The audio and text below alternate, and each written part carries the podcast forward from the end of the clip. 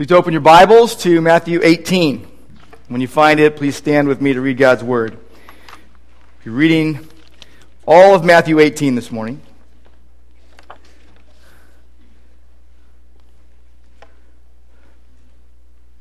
Matthew 18, beginning at verse 1.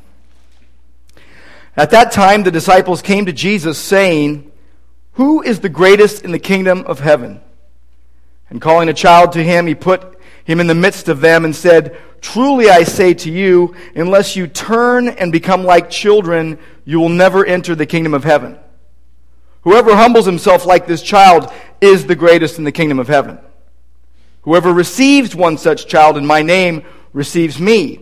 But whoever causes one of these little ones who believe in me to sin, it would be better for him to have a great millstone fastened around his neck and to be drowned in the depth of the sea.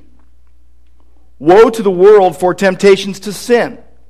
For it is necessary that temptations come, but woe to the one by whom the temptation comes. And if your hand or your foot causes you to sin, cut it off and throw it away. It is better for you to enter life crippled or lame than with two hands or two feet to be thrown into the eternal fire. And if your eye causes you to sin, tear it out and throw it away. It is better for you to enter life with one eye than with two eyes to be thrown into the hell of fire. See that you do not despise one of these little ones. For I tell you that in the heaven their angels always see the face of my Father who is in heaven. What do you think? If a man has a hundred sheep, and one of them has gone astray, does he not leave the ninety nine on the mountains and go in search of the one that went astray? And if he finds it, truly I say to you, he rejoices over it more than over the 99 that never went astray. So it is not the will of my Father who is in heaven that one of these little ones should perish. If your brother sins against you, go and tell him his fault between you and him alone. If he listens to you, you have gained your brother. But if he does not listen, take one or two others along with you, that every charge may be established by the evidence of two or three witnesses. If he refuses to listen to them, tell it to the church. And if he refuses to listen even to the church, let him be to you as a Gentile and a tax collector. Truly I say to you, whatever you bind on earth shall be bound in heaven, and whatever you loose on earth shall be loosed in heaven. Again I say to you, if two of you agree on earth about anything they ask, it will be done for them by my Father in heaven. For where two or three are gathered in my name, there am I among them. Then Peter came up and said to him, Lord, how often will my brother sin against me and I forgive him? As many as seven times? Jesus said to him, I do not say to you seven times, but seventy times seven. Therefore, the kingdom of heaven may be compared to a king who wished to settle accounts with his servants. When he began to settle, one was brought to him who owed him 10,000 talents. And since he could not pay, his master ordered him to be sold with his wife and children and all that he had, and payment to be made. So the servant fell on his knees, imploring him, Have patience with me, and I will pay you everything. And out of pity for him, the master of that servant released him and forgave him the debt. But when that same servant went out and he found one of his fellow servants who owed him a hundred denarii, and seizing him, he began to choke him, saying, Pay what you owe. So his fellow servant fell down and pleaded with him, Have patience with me, and I will pay you. He refused. And he went and put him in prison until he should pay the debt. When his fellow servants saw what had taken place, they were greatly distressed, and they went and reported to their master all that had taken place. Then his master summoned him and said to him, You wicked servant, I forgave you all that debt because you pleaded with me. And should not you have had mercy on your fellow servant as I had mercy on you? And in anger, his master delivered him to the jailers until he should pay all his debt. So also, my heavenly Father will do to every one of you if you do not forgive your brother from your heart. This is God's word. Let's pray. Lord God, thank you for your word. Thank you for the power of your word. Thank you, Lord, that by your Holy Spirit you want to, you want to change your people by your word. And thank you, Lord, that we can be here listening to your word. We pray now that the words that come out of my mouth uh, in these next moments would be words that honor you and that uh, explain accurately your word and honor you and glorify you. Uh, and we pray, Lord, that our lives would be a testimony to the value of knowing Christ. And we pray in his name. Amen. Well, please be seated. And when I was a kid, I always wanted to be taller. I was a short kid and uh, easy to get picked on because I was short and lightweight. And so I, I always wanted to be bigger. And I always thought it'd be cool to be able to walk on stilts. You know, put some stilts on and get bigger. Maybe those kids that would pick on me wouldn't pick on me anymore. And so I know, I remember a couple times when I was a kid, I'd be in the backyard trying to rig up some stilts. They never worked. I didn't have any big accident with those. It just, just never worked. Um, but the reason why is because they were they were fake. They were temporary. It was temporary growth. It wasn't real growth. I didn't really get taller. Then I got into high school, and I didn't grow either. I think I was five foot, maybe five foot and like 90 pounds when I was a freshman. I was a little guy, and, and so there was this, there was this, I don't know if you'd call it a fad or a style or whatever at that time where you would wear tight polyester pants with a tight polyester shirt. Uh, the only part about the pants that weren't tight were the big, big bell bottoms at the bottom. And, and then to finish off the, the ensemble, you'd have to put on really tall platform shoes. This is for, for men, for, for, for guys. And my, my sisters and my mom uh, talked me into the fact that I looked really good in this outfit. And so there are pictures. There are pictures of me at a wedding and me going to a, a, an event at school or whatever where I'm wearing the tight pants and the tight shirt, all polyester and bright colors, and, and the platform shoes. And I was tall. Oh, and I had an afro. So I was even taller. Only problem was when I went swimming, the afro went down. And when I took off the shoes, I got shorter. I, none of that was a, a, a fix. It didn't grow me. I wasn't bigger. I just looked bigger in pictures. And really ridiculous, uh, by the way. I guess not back then, but just now. We talk a lot about growth. Uh, it, People want to grow personally. People want to grow uh, as, a, as a family or as a household. Uh, you, you want your, your business to grow. You want, you want your community to grow. And, and then churches talk about growth, church growth. I don't know anyone who goes to Grace Church that would say, well, I don't want us to grow either in, in depth or in numbers. I, I don't think many people would say that. We talk a lot about growth, but there's, there's a lot of ways you can make growth happen. You can put stilts on. You can grow a fro, put on platform shoes, and, and you can do all sorts of things to make growth happen. But we want growth that comes from God. Like Paul said, he goes, You know, I planted Apollos waters, but God was causing the growth. That's the kind of growth we want. Now, for the past several weeks, we have taken a break from our exposition of Matthew's gospel to focus on God's amazing love. And we've seen that amazing love uh, in the death of Christ, in, in his work on the cross to pay for our sins, to substitute himself in our place. We saw his amazing love in the, in the life of the resurrection life of Christ. And, and the finished work of Christ in the death, burial, and resurrection, and promised return of our Savior. And, and we've seen how amazing God's love is in that. And, and even last week, as, as Doug explained so well, the mercy of Christ his, his deep and abiding mercy towards us. So now we're reconnecting and re-engaging with Matthew's gospel, but we would really be in Matthew 19. And we've gone verse by verse through this whole chapter 18. The reason why I want us to stay here today is because I want us to take a look back and, and really glean through the chapter. Glean through the chapter and see what we can see. I want us to to focus on, on some big ideas that are in this chapter. and then put those together and see what we, what we can see. And I hope that what you see is that what we've been seeing in Matthew 18 is God's amazing love in action in and through his people, in and through his covenant community, in and through his church.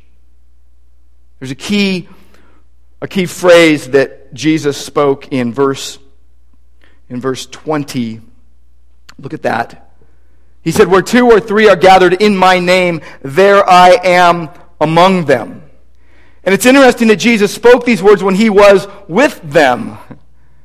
But he was basically saying, I'm going to be with you. He, he's speaking of a time future when, when the church would be in operation and he would not be there anymore physically present, but that he would be with them spiritually. He, he was giving them assurance. And, and really, this chapter, when you look at it, is speaking of, of the kingdom in the first four verses, and then specifically the church in the remainder of the verses in this chapter. In, in chapters 18, 19, and 20, it's the fourth of five discourses that Jesus gives that is recorded in Matthew, uh, Matthew's gospel. And Jesus is, is speaking of life in his transformed covenant community, in the church. And, and, and in the midst of questions that come his way, both sincere and insincere, Jesus makes it really clear how his church is to operate and then how his church will grow. What we've seen in Matthew 18 is that Jesus speaks the truth in love to his people, and he wants his people operating in love, identified by love, having that be the overriding motivation.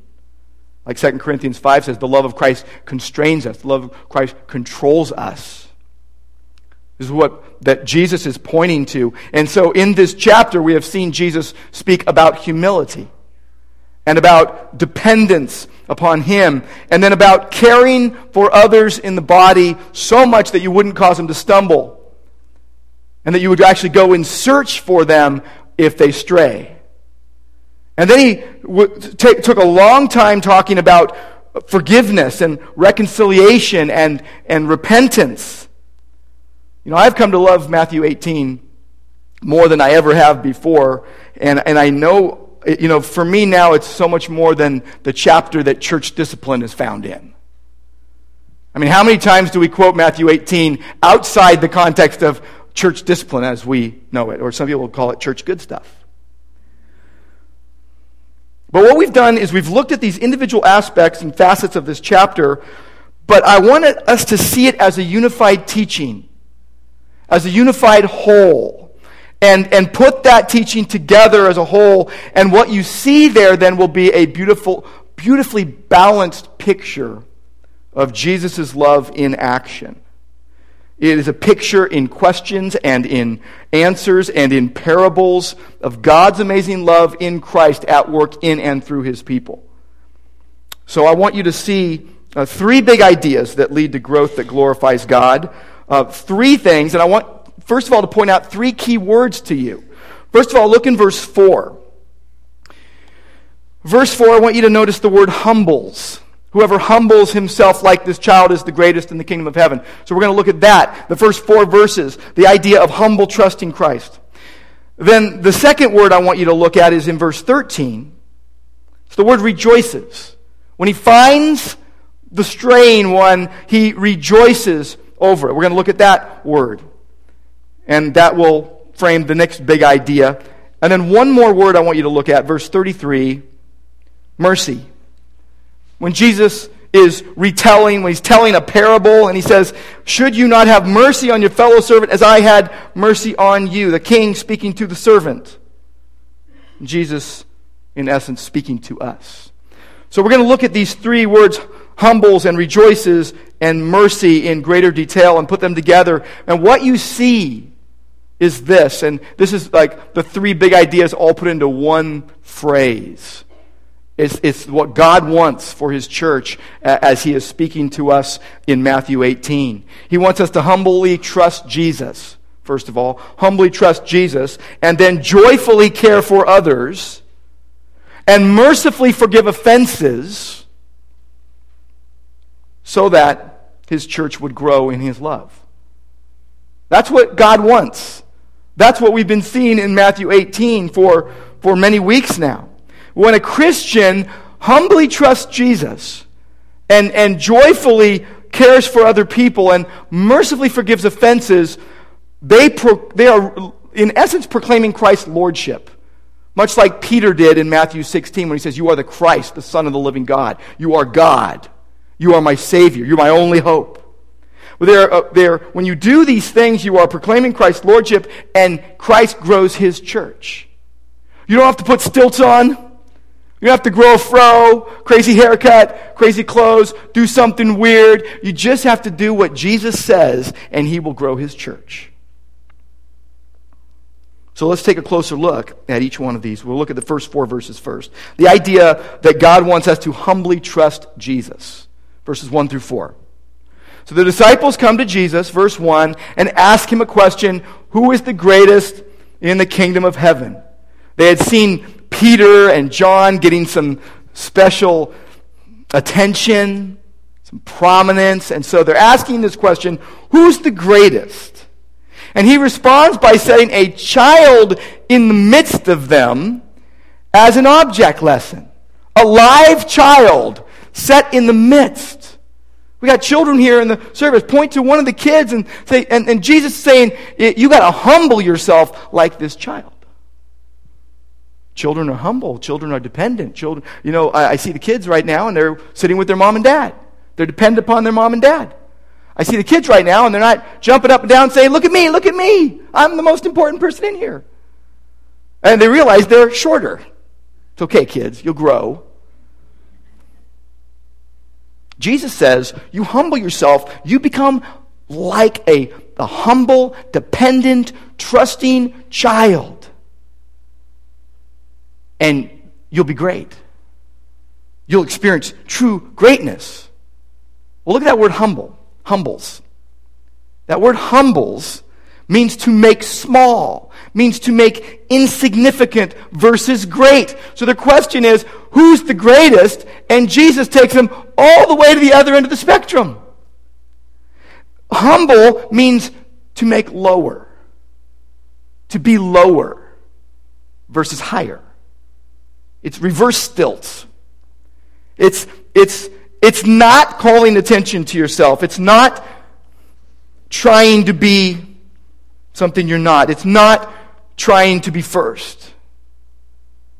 Jesus says you got to humbly trust. See, if you, he's talking about entrance into the kingdom. You want to get in the door? by the way, he's the door. You want to get in? You want to get in? You got to humble yourself like a child. Now, I, I want to point out a couple things about this idea of humbling ourselves and trusting Christ, humbly trusting Jesus. Verse 3 he says, Truly I say to you, unless you turn, unless you turn, unless, you, unless you're converted, it literally means to be changed. So what happens is when you humbly trust Jesus, life change happens. If anyone is in Christ, they are a new creature. 2 Corinthians 5.17. Uh, the old has passed away. New things have come. A new creation in Christ. Life change happens when you humbly trust in Christ. You get new life in Christ, but what also happens is continued change, ongoing change. Look at verse 3 again. Truly I say to you, unless you turn, unless you're changed, unless you're converted, and become. Look at that word, become. Become like children. It's a process. It's just like us in, in our life in Christ. If you're a believer, you know that when you came to faith in Christ, it, the, the, the, the making you like Christ wasn't all done. It was just beginning. You become secure in Christ. You're a part of His family. But now begins a lifelong, uh, a lifelong process by which God works on you to conform you to the image of Christ. Sometimes we can't see that in our lives. We think, how could God be doing that to me? Look at me. You look in the mirror and you think, no, this, this isn't Christ like. And, and much, much more we look at other people and we think there is no way. There's no way God is making that person like Christ. They're the most unchrist like person I know. We look at people in the church sometimes, our brothers and sisters in Christ, and we, we, we, we even hate them sometimes, and we think there is no way.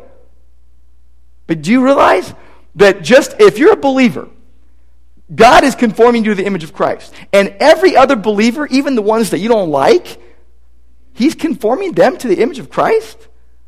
Wow. Wow.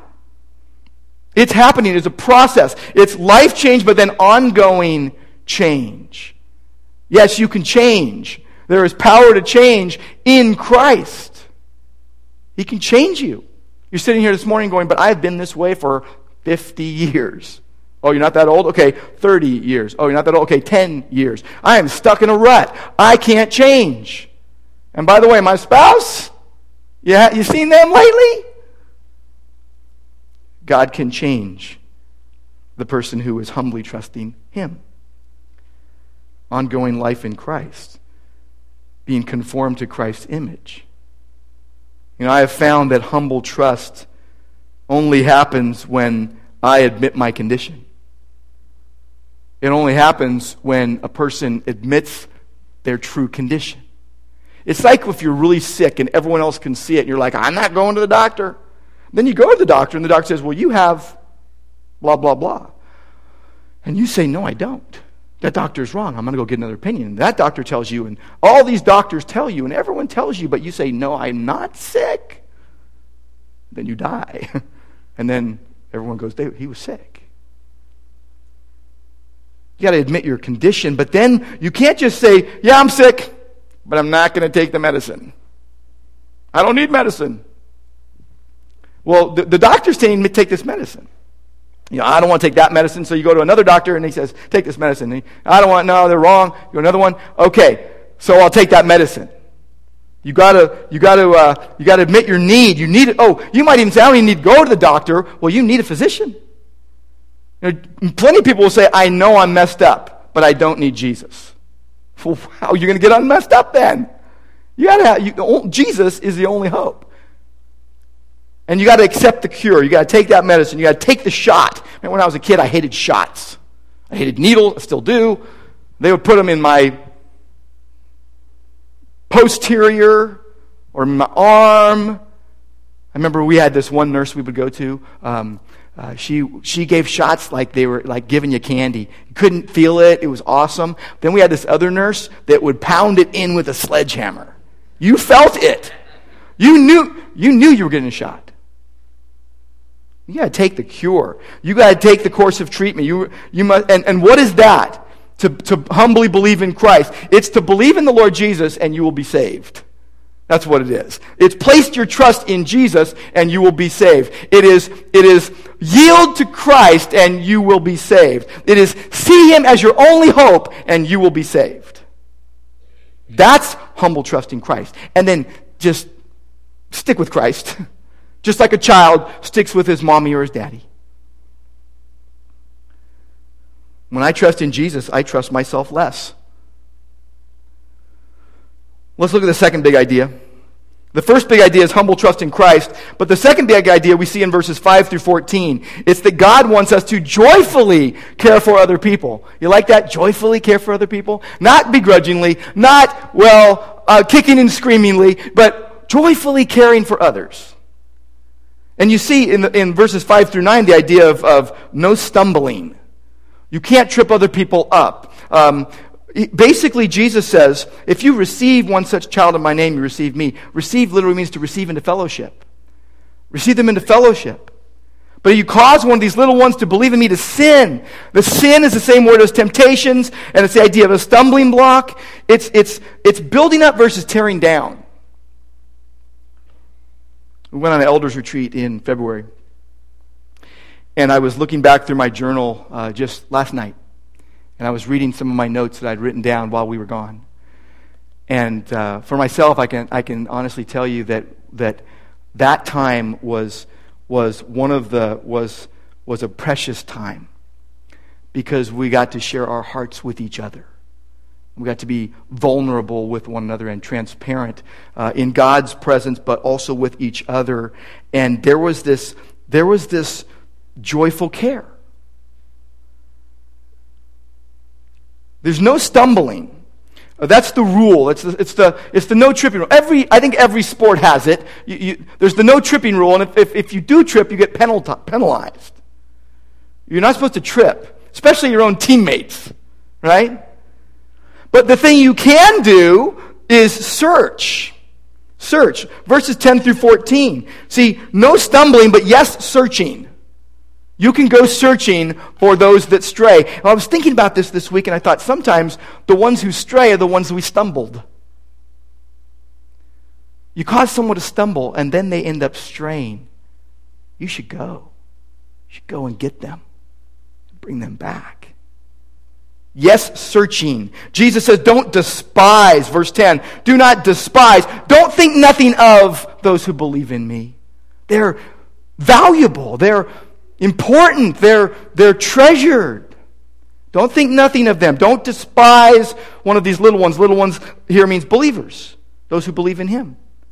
And he says, I, in heaven, their angels always see the face of my Father who is in heaven. So they're precious in his sight, but they're also protected. They're his possessions. He possesses them, but he also protects them. My,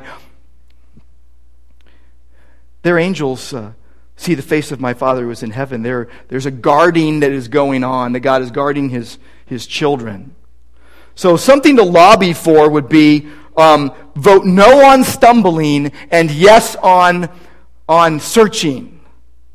Elections are coming, uh, you know, in, in, in coming months, and vote no on stumbling in the body of Christ. Vote yes, though, on searching. On searching. You know, the Coast Guard has an official motto, and it's, it's semper paratus. It, it means always ready. It's for those, they were, they, were, they were designed to go and help those who go to the sea in ships. And, and they're, they go and, and they rescue people when they're in danger and when, they're, when, they're, when their caps, the vessel capsizes. Well, there's an unofficial motto of the U.S. Coast Guard, and it, it goes like this You have to go out you don't have to go come back. You have to go out. You don't have to come back. You've got to go in search. It's just like us. Jesus came to seek and save the lost so that when you come to faith in Christ, you realize you were lost and you have been found. It's like the prodigal son. My son and the father say, my, my son, which was lost, has been found.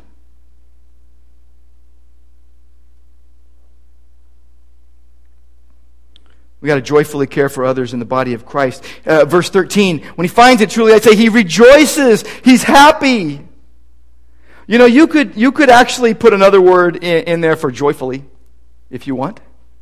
It's the word unselfishly. You could just say, uh, unselfishly care for others. Because I have found that the most, the most joyful people are the most unselfish people.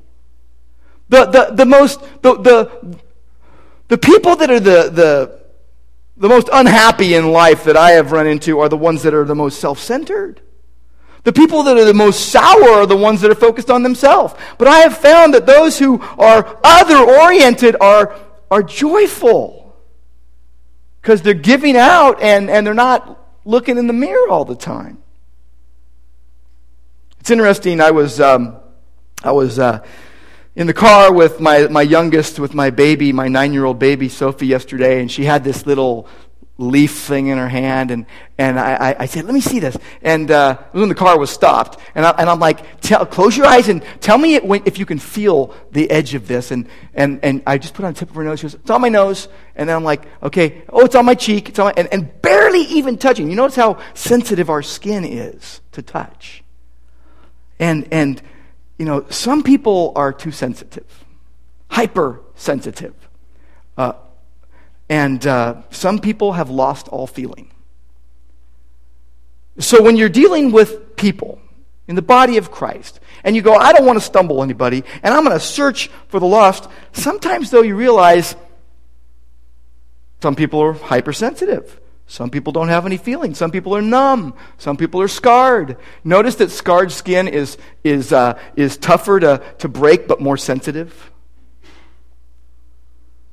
You know, and selfishness runs rampant, I know. I am I'm a selfish person. You know, we all run into people that uh, know how to get their elbows on the table and chow down on everybody else's attention or everybody else's stuff. I know, I understand. But some people actually, it's almost like they wear a sign. It just says, kick me. You know? Or, or other people wear a sign that says, notice me. I saw a guy the other day and he was carrying a big old snake. And I said to the people I was with, you, you know what that snake is? It's a big sign saying, please look at me, please notice me. I got a snake. And I'm walking down the street with it. Some, uh, some people wear signs that say, I love me. Just love me. Please love me. You know, I think almost all of our clothes that we wear has little tags in them. tell you the brand or whatever. And then there's care instructions. A little tag on the back. We never look at those, do we? I don't. Just throw it in, right? And but the care instructions, a lot of times it'll say handle with care. Well, every person in the body of Christ has a little handle with care tag. Handle with care. You know, uh, the shepherd that goes and looks for the wandering sheep rejoices. It's interesting that Hebrews 12 2 tells us that, that Jesus, for the joy set before him, went to the cross and despised its shame. Jesus also uh, said something in John 15 about joy. Verse 11, he said, These things I've spoken to you. This whole idea about him being the, the, uh, the, the, vine and, and, uh, and we're the, the branches and we need to abide in him. He said, I've spoken these things to you that my joy may be in you and that your joy may be full. In that same context, he says, You know what? You gotta, you can't just say you follow me. You got to do what I say. You got to obey me. Well, one of the ways is by joyfully caring for other people. Unselfish care, no stumbling, no harmful things. If you wonder if you're going to do something that might stumble someone and, and you're in doubt, just don't do it. That's the general rule. When in doubt, don't do it. Um, but yes, go search for those who stray. You have to go out. You have to go out. Let's look at that last big point, last big idea. And it's found in, in verses 15 through 35. It's this big um, question and answer time with, with, with, um, with the disciples as well as a, a parable. So the question comes, you know, how many times should my brother sin against me and I forgive him and all that? And then there's the there's this parable and and the idea is it's a simple one. It's just mercifully forgiving offenses. Mercifully forgiving those who, who offend you, who, who cause offense, who sin against you. And, and verse, um, verse 15 says, if your brother sins, and you could, you could probably put the word when it happens right in there as well. When it happens, go. Take the steps necessary. You, and here's the point. You need to make the first move. Merciful forgiveness, mercifully forgiven offenses, doesn't mean you wait with your arms crossed and you just wait till they come to you. That's pride. Merciful forgiveness is you making the first move, you making initiative, you initiating the meeting, you initiating the context. The idea is courage to go. You got to have courage to lay aside your pride and go and make things right. Be reconciled. And then Jesus assuring and promising his presence ahead of time after the cross when he would be present with them spiritually. But it's being braveheart. It's being courageous. It's having no fear. Back in the 70s, there was this, there was this, um, this guy in Hawaii who was a lifeguard. His name was Eddie Aikau. And he was, was uh, was known as the one that would go when waves were 30 feet high and try to rescue guys that were, that were caught in the surf. He was the first, uh, 1968, the first lifeguard uh, at Waimea Beach on, on the North Shore. And while he served as a lifeguard, there was not one life lost on any of those beaches between uh, Sunset and Haleiwa. And uh, he uh, would, would literally go out there in 30 foot waves to go, go save people's lives. So this motto, kind of this slogan came out, Eddie would go. So there were all these bumper stickers and t-shirts in the Hawaiian Islands that said Eddie would go. I even had a friend here, I think Nike used it, and that he had a, he had a sticker on his car, Eddie would go, you know. And, What's that? You know, told me all about it. But the idea is he had courage to go when others wouldn't. And it was uncommon, but it shouldn't be uncommon in the body of Christ. We need to have courage to go and make things right and humble ourselves and do that. Think about it, humility is really like a, a, a golden thread uh, just weaving through this chapter. But then there's something else. It's not just, okay, I'm going to go. It's the idea that now with the offense, you will let it go. You need to have compassion to let it go. You need to be big enough to let it go. You need to be able to humble yourself uh, and have patience and, and have mercy just like you've received mercy. And if not, Jesus makes it really clear there are consequences from God. And I don't know how, how that works out every time. I really don't. But I found that when I'm not willing to let something go, conflict remains. I'm miserable. The distance is widened. Uh, feelings remain hurt. No reconciliation. But mercy, compassion. And by the way, that's what God desires mercy. And by the way, that's what He desires of us. We are ministers of reconciliation. Compassion to let it go. When you have compassion to let it go, you are then free to go. Isn't that interesting? When you have compassion to let it go, you're free to go and do whatever God's called you to do. You don't have the compassion to let it go, you're not free. You're bound, and so are they. There, there's, there's captives being uh, held hostage. you got to release the captive. You got to uh, free the hostages. You got to forgive the debts. And by the way, that's the, the more you do that, the more Christ-like you are. Get this: the bigger the, the forgiveness, the more Christ-like you are. The bigger the debt you forgive, the more like Christ you're being.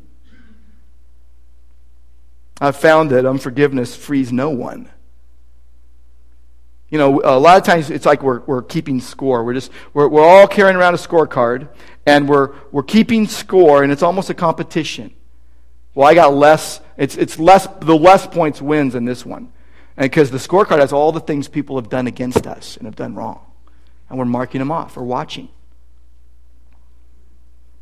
Merciful forgiveness is really the only kind of forgiveness that's really the only kind of forgiveness. Jesus' forgiveness, Jesus' brand of forgiveness is the only kind of forgiveness that's, that's valid. You know, people will have their, you'll have your favorite, you probably have your favorite brand of whatever, you know, say barbecue, okay? Uh, you know, personally, I think the best barbecue in America is in Russellville, Arkansas at Fat Daddy's Barbecue. I'm telling you, it's the best. Now, you're going to beg to differ. But when we get down to the forgiveness thing, it's the best. The merciful forgiveness by a born again Christian is really, if you think about it, the only kind of forgiveness there is. See, God wants you to humbly trust Christ and joyfully care for other people, unselfishly care, and mercifully forgive offenses so that his church would grow in his love. That's going to happen when we do it. When a Christian humbly trusts Christ and unselfishly and joyfully cares for others and mercifully forgives offenses, it's going to speak volumes. You are proclaiming Christ when you do it. And then he grows his church. See, when we do these things that Jesus says we should do, we, uh, God is glorified. And believers are built up. And people see Jesus. That's what Jesus said in John 13. A new commandment I give you love one another. Even as I have loved you, so you must love one another. By this, all men will know that you are my disciples if you have love one for another. And we can say it so glibly, but if we don't have love for one another, people will not see Jesus in us. And we won't be uh, infectious with the gospel as God wants us to be. If we are, it will go viral in, a, in the best possible way. I know, and, and we've seen it over and over again, but the problem, the, the, the thing that gets stuck in the wheel and, and, and keep, brings everything to a grinding halt is our sin. We're dealing with our sin and other people's sin. It's the enemy within, it's the enemy without. It's like Paul when he said in Galatians 4:19, "My children, uh, with whom again I am in travail until Christ is formed in you." He was, he was reciting all these problems in the church, and he says, I, I, I'm just, I'm, I'm laboring with you because, because Christ is being formed in you, but it's a tough process. It's a messy process. That's why Philippians 2 says, Work out your salvation with fear and trembling. Christ is, is, is in you, right? Uh, that, that God is at work in you both to will and do his good pleasure. Therefore, work out your salvation with fear and trembling. Because he's at work in you, you can work it out. But it comes down to one thing. One thing. And uh, as the worship team comes back up, I just want to point out this one, this one thing at the end. The very last three verses here, really the last verse of this thing. Jesus says, So also my heavenly Father will do to every one of you if you don't forgive your brother. And that seems so, so we see that as harsh. We're like, wow, I, I, I don't believe Jesus said that. Well, he did. He did. We can't get around that. Jesus said that. And interestingly, at the end of almost every sermon of Jesus recorded in Matthew is a challenge to the disciples. A challenge. So it comes down to really a challenge. If you think about this idea of, of what's going on here, and you think about what we are as a church, what we have said we're about, we said we're about worshiping God. We're about uh, building up believers. We're about reaching the world. It, you know, you can get eight, Matthew 18 out in, in there. The, the idea of, of worshiping God, humbly trusting Christ, the idea of building up fellow believers, joyfully caring for others, and, and the idea of reaching others for Christ. Um, this idea of, of, of when we will, will mercifully forgive offenses, that makes the gospel so, so beautiful to other people.